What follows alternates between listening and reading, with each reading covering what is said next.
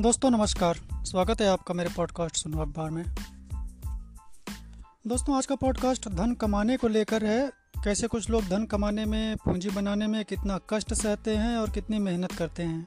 और जब वो एक मुकाम हासिल कर लेते हैं तो अपने से नीचे या कमतर लोगों के बारे में भी अच्छी सोच रखते हैं, विनम्र बने रहते हैं और उन्हें भी अपने व्यवसाय में शेयर होल्डर भी बना लेते हैं। इसी तरह की एक वास्तविक कहानी रियल स्टोरी लेकर मैं हाजिर हूँ। जिसे रश्मि बंसल जी ने अपने लेख में शेयर किया है, जो कि स्पीकर और राइटर हैं। किस्सा कुछ यूँ शुरू होता है। कुछ साल पहले एक नौजवान अपने होने वाले सास ससुर से पहली बार मिलने बेंगलुरु पहुँचे। आप कल्पना कर सकते हैं, लड़के के लिए और ससुराल पक्ष के लिए कितना बड़ा परीक्षण था। साधारणतया, लड़की वाले काफ़ी ज़्यादा तैयारी और खातिरदारी में जुट जाते हैं, लेकिन ये कहानी कुछ अलग है।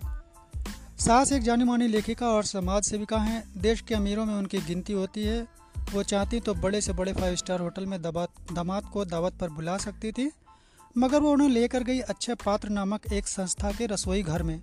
वहाँ रोज़ लाखों बच्चों का दोपहर का भोजन यानी मिड डे मील बनता है। शायद उन्होंने खाया होगा गर्मा गर्म सांभर चावल या कर्नाटक का प्रसिद्ध बीसी बेले बाट।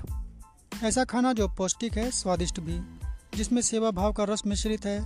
ये अद्भुत सास थी सुधा मूर्ति और दमाद ऋषि सुनक। जो हाल ही में यूके के प्रधानमंत्री बने हैं। ये किस्सा खुद सुधा जी ने मुझे सुनाया था जब मैं अच्छे पात्र संस्था के बारे में रिसर्च कर रही थी।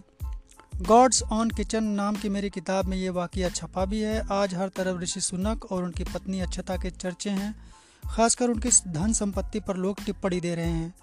मेरा तो मानना है कि धनी होना कोई बुरी बात नहीं।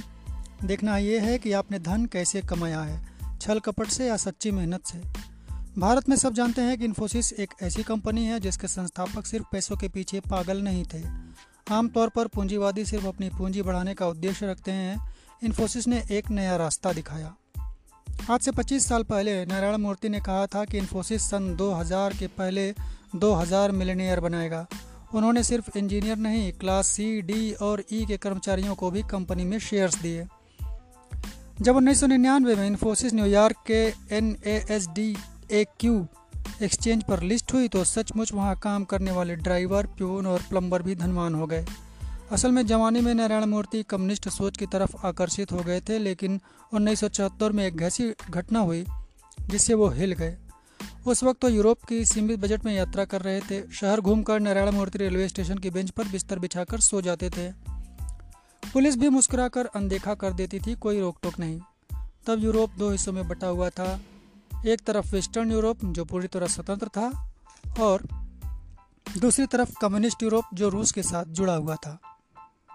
कम्युनिस्ट यूरोप में युगास्लाविया नाम का एक देश था, जहाँ से नारायण मूर्ति ने बुल्गारिया के लिए ट्रेन पकड़ी और कंपार्टमेंट में एक लड़की से, वो फ्रेंच में कुछ बातें कर रहे थे।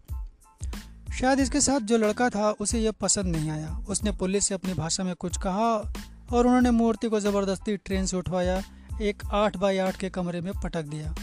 पाँच दिन तक ठंडी फर्श पर नारायण मूर्ति बिना खाना, बिना पानी के पड़े रहे। उन्हें लगा शायद मैं यहीं ख़त्म हो जाऊँगा। 120 घंटे बाद दरवाज़ा खुला, मालगाड़ी में चढ़ाकर पुलिस ने कहा, इस्तांबुल में पासपोर्ट मिलेगा। कम्युनिज्म का नशा नारायण मूर्ति के दिमाग से उतर गया। उन्होंने अपना यहाँ कैंपसनेट कैपिटलिज्म यानी परोपकारी पूंजीवाद। एक उद्यमी बनकर लाखों लोगों को नौकरी दी, अपनी कंपनी में हिस्सा दिया, सर उठाकर जीने का मौका दिया और देश का गौरव भी बढ़ाया। अगर इस नज़र से धन को हम देखें तो धन कमाने में कोई शर्म नहीं, बड़ा दिल रखिए। आप विशाल कंपनी के मालिक नहीं, फिर भी अपनी दुकान में, अपने घर में काम करने वालों के प्रति उदार हो सकते हैं। पाँच सौ रुपये के लिए एक पिज़्ज़ा के पाँच सौ रुपये आपके लिए एक पिज़्ज़ा के बराबर है। उनके लिए दो बच्चे की स्कूल की फ़ीस। ना ही सब्ज़ी वाले से दो चार रुपए कम करवा कर आप अमीर हो जाएँगे। दिवाली में आपने खूब मिठाई बांटी तो सिर्फ़ पंद्रह सौ रुपये में एक बच्चे को पूरे साल भर पेट भर खाना भी खिलाइए। अच्छे पात्र की वेबसाइट द्वारा दान दें। दिल का दीप जलता रहे, संसार आपका फलता रहे। आज के पॉडकास्ट में दोस्तों इतना ही, और ये एक अच्छी जानकारी है। अगले पॉडकास्ट में आपसे फिर मिलता हूँ, तब तक के लिए विजा दीजिए। धन्यवाद।